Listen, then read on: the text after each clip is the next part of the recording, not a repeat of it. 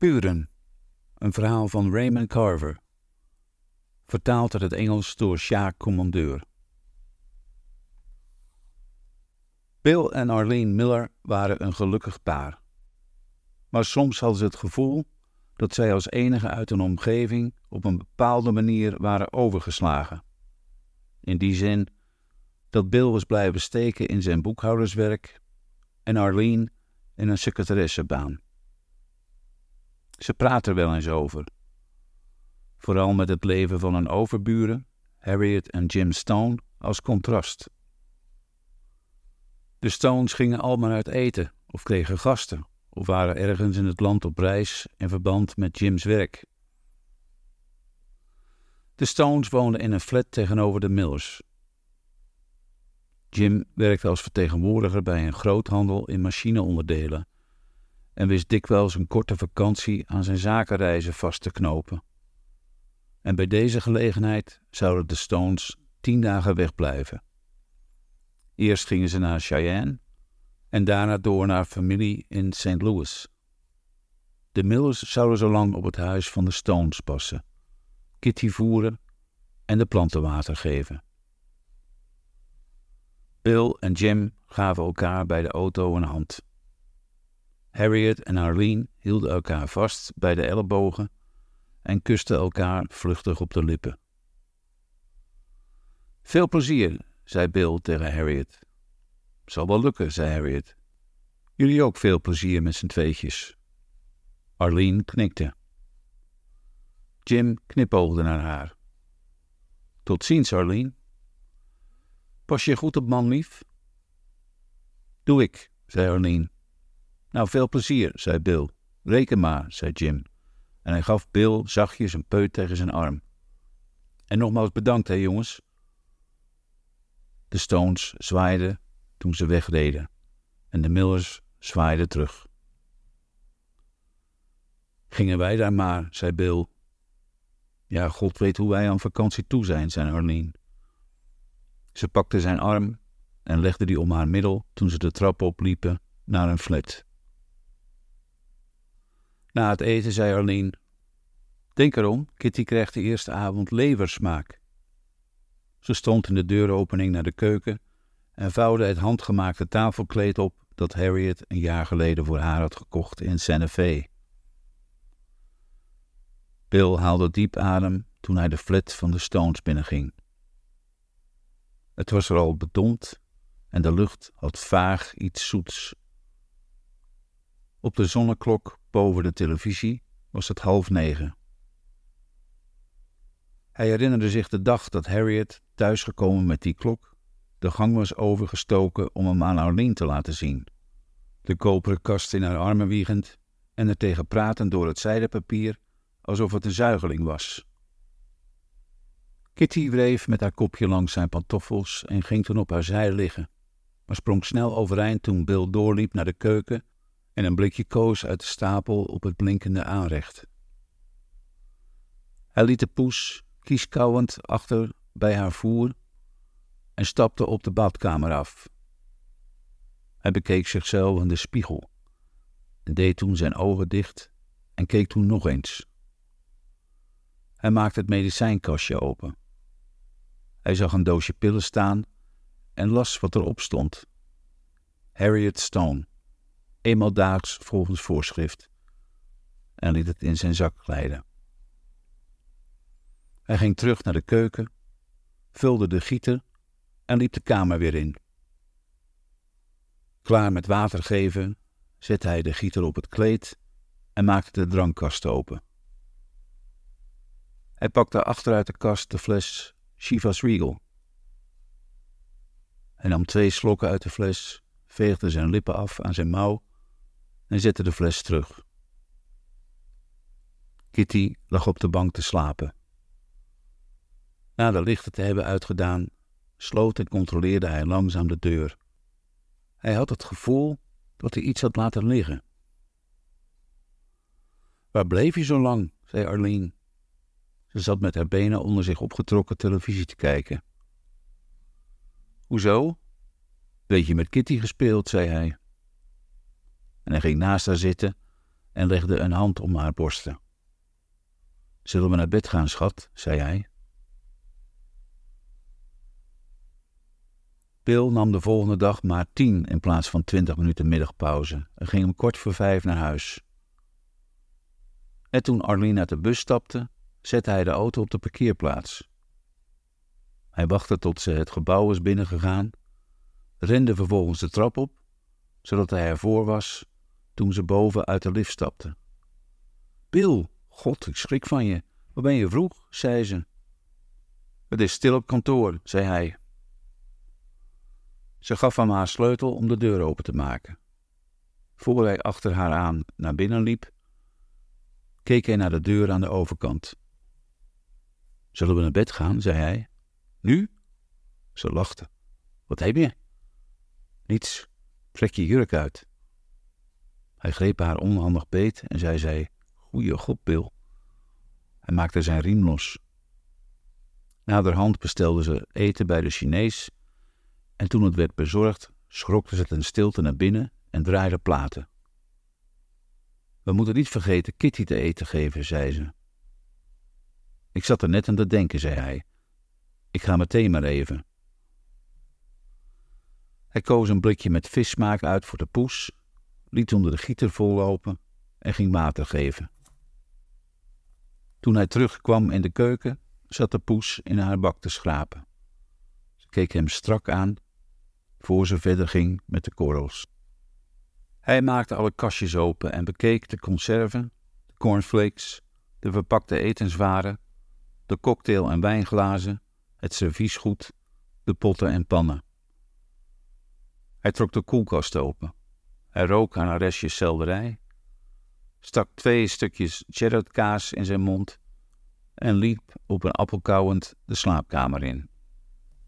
Het bed, met een tot op de muur vallende, donzige witte sprei erover, leek reusachtig.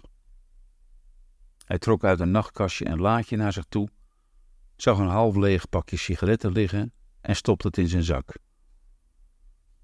Daarna ging hij voor de klerenkast staan en wilde die net open doen toen er op de voordeur werd geklopt. Hij liep langs het toilet en spoelde in het voorbijgaan de wc door.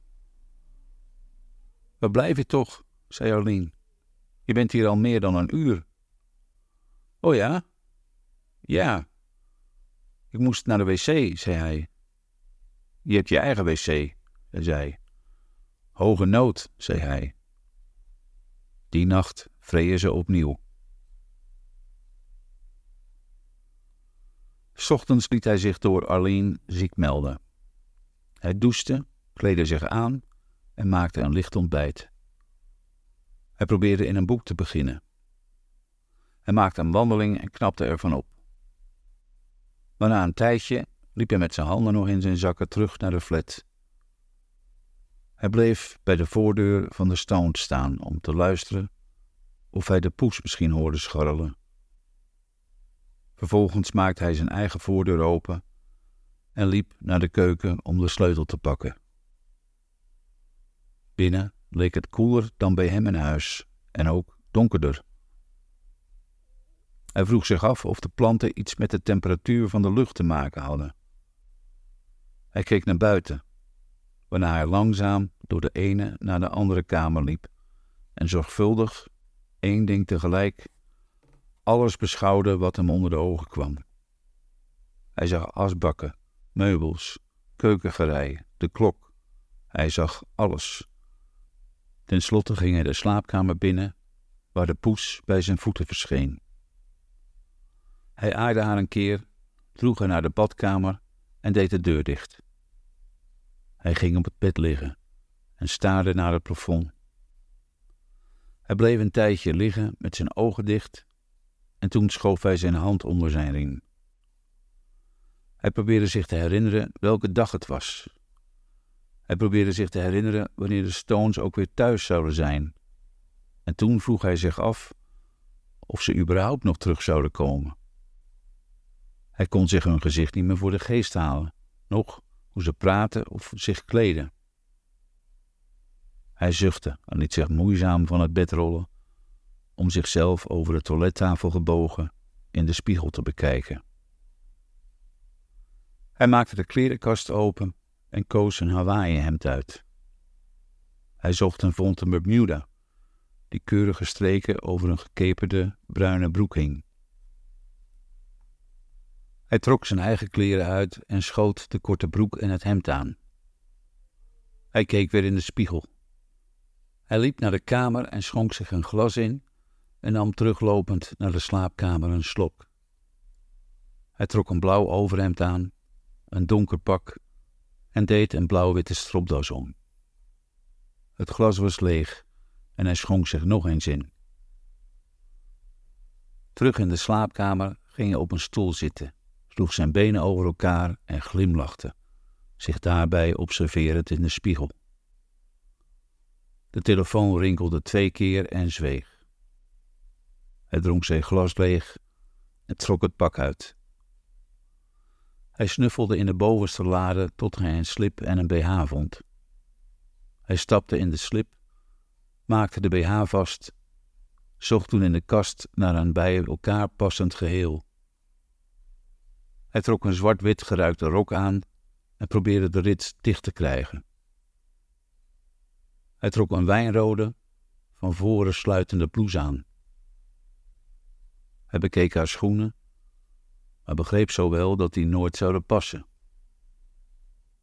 In de slaapkamer keek hij lange tijd van achter het gordijn naar buiten. Toen liep hij terug naar de slaapkamer en borg alles op.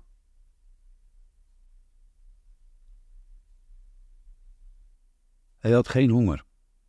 Zij had ook niet veel. Ze keken elkaar verlegen aan en lachten. Zij stond op van de tafel en keek of de sleutel op de plank lag, en toen ruimde ze snel af. Hij was in de deuropening naar de keuken gaan staan, rookte een sigaret en zag haar de sleutel pakken. Ik ga even naar de overkant. Ga jij zo lang op de bank zitten, zei ze. De krant lezen of zo.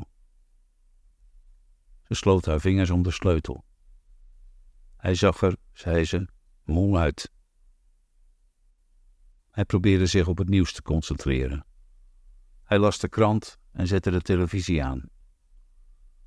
Ten slotte liep hij naar de overkant. De deur zat op slot. Ik ben het. Ben je daar nog, schat? riep hij. Na een tijdje ging de deur van het slot en stapte Arlene naar buiten en deed hem achter zich dicht. Ben ik dan al zo lang weg? zei ze. Ja, zei hij. Oh, zei ze. Zeker met Kitty gespeeld. Hij keek haar aandachtig aan en zij wendde haar blik af, met haar hand nog aan de deurknop. Raar, hè, zei ze.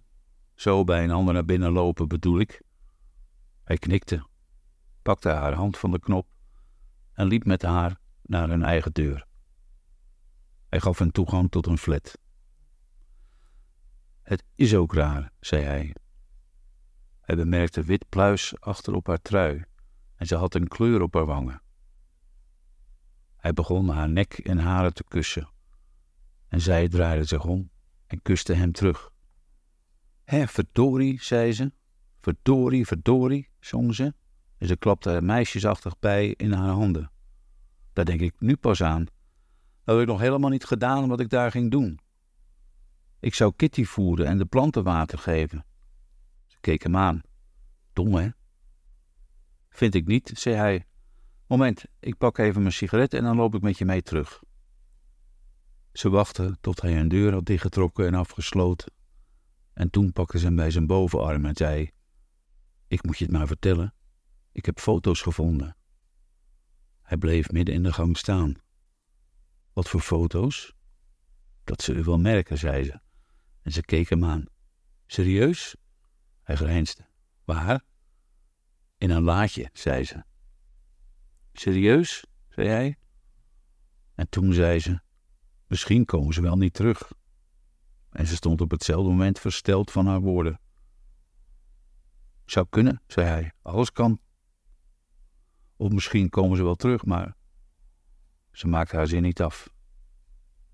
Hand in hand legden ze het laatste eindje af En toen hij sprak, kon ze hem nauwelijks verstaan. De sleutel, zei hij, geef me de sleutel. Wat? Ze keek strak naar de deur. De sleutel, zei hij, die heb jij. God, zei ze, ik heb de sleutel binnen laten liggen. Hij voelde aan de knop. Die blokkeerde. Toen voelde zij aan de knop. Er zat geen beweging in. Haar lippen stonden vaneen en haar adem jaagde vol verwachting. Hij deed zijn armen uit elkaar en zij schoof ertussen. Niet ongerust zijn, zei hij in haar oor. Wees in godsnaam niet ongerust. Ze bleven staan. Ze hielden elkander vast. Met hun gewicht tegen de deur, alsof ze zich tegen de wind intornden, zetten ze zich schrap.